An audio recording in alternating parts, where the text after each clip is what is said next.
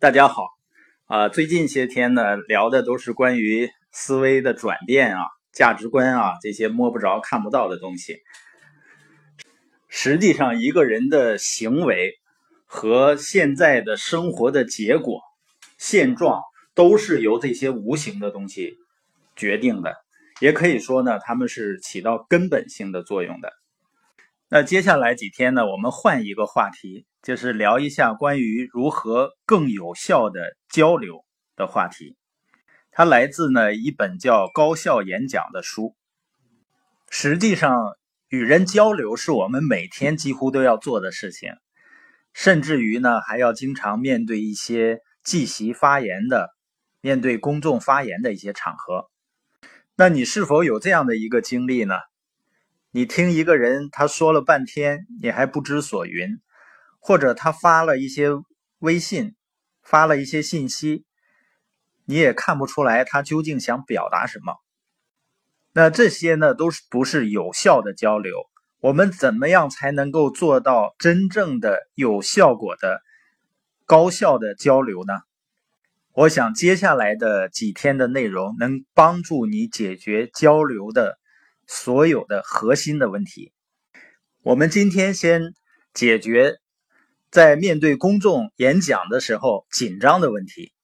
曾经有人做过这样的一个调查，受访者呢被问到，如果他面临两个选择，就是一边呢是一个讲台，底下有很多的听众观众，另外一边呢是一条河，他是更愿意走上讲台呢，还是更愿意跳河？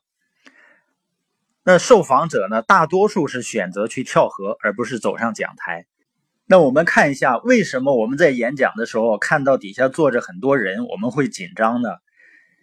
实际上，这来自于我们的原始社会的经历。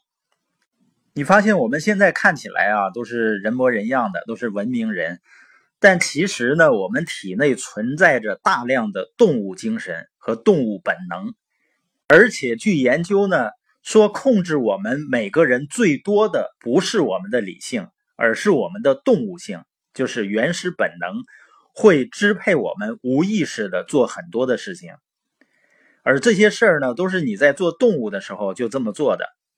就像小就像小孩子一听到大的响动就嗖一下就跑了，都是源自于从原始社会遗传下来的这种自我保护的本能。包括女人为什么喜欢逛街呢？啊，手挽着手要去逛街呢，然后买这个买那个，这就是原始社会养成的习惯。那原始社会的女人们责任是什么呢？啊，在家看孩子，然后去采摘。所以女人逛街呢，就像当年的采摘一样，挽着胳膊出去了呢，这个采一点，那个买一点。当然，现在的采摘呢，不用到街上了。都跑到网上去采摘。我就说我媳妇儿啊，她最离不开的人是快递小哥。我们是走到哪儿撵到哪儿啊、呃！在湖州的 K T 猫酒店住了两天多的时间，他就收了七个快递，这不都是在网上采摘的吗？那男人在原始社会是干什么呢？狩猎，是吧？他蹲在一个地儿呢，几个人藏起来不动，猫着，然后等着猎物出现，然后一起冲上去，然后和猎物搏斗。所以你看现在的男人都在干什么呢？啊，在家猫着，在电脑屏幕后面呢打这个怪打那个妖，或者呢出去钓鱼啊，坐在池塘边呃，看起来很无聊，是吧？这就是原始的狩猎习惯导致的。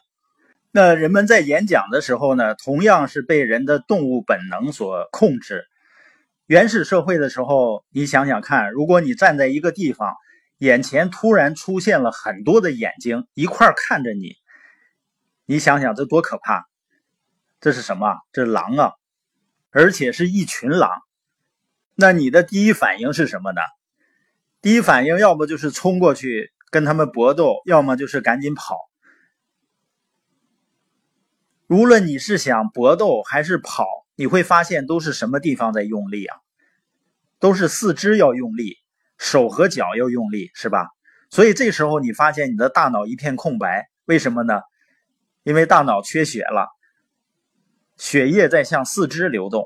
这就为什么有的人说身体一站起来脑袋就坐下的原因。那我们应该怎样去面对这种恐惧呢？